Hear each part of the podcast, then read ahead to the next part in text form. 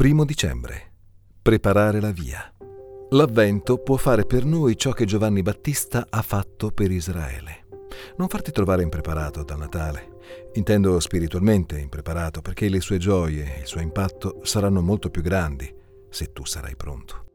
Quindi, affinché tu sia pronto, prima di tutto medita sul fatto che abbiamo bisogno di un Salvatore. Il Natale è un atto d'accusa prima di diventare un diletto poiché oggi nella città di Davide è nato per voi un Salvatore che è Cristo il Signore. Luca 2:11.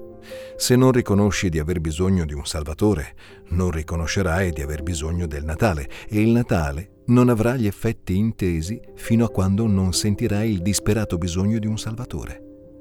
Fai in modo che queste brevi meditazioni sull'avvento possano risvegliare in te una percezione di dolce amaro riguardo al bisogno di un Salvatore. In secondo luogo, impegnati in una seria introspezione. L'avvento per il Natale è come la Quaresima per la Pasqua.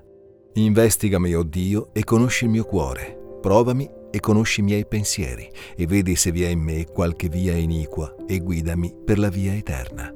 Salmo 139, 23. Facciamo in modo che ogni cuore gli prepari una stanza, facendo pulizia in tutta la casa. In terzo luogo, crea nella tua casa anticipazione, senso di attesa ed emozione attorno alla persona di Dio, soprattutto nei bambini.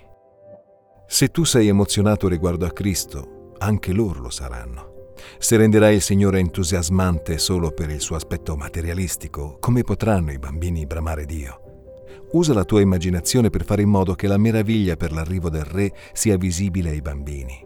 In quarto luogo, immergiti nelle scritture e memorizza i meravigliosi brani che leggi. Il Signore dice, la mia parola non è come il fuoco? Geremia 23:29. Radunatevi attorno a quel fuoco durante il periodo dell'avvento. Sentite quanto calore emana e ammirate le scintille della sua grazia. Esso guarisce migliaia di ferite ed è la vera luce che illumina le notti più buie. Questa meditazione è tratta dal libro La buona notizia di una grande gioia di John Piper, edito da Coram Deo.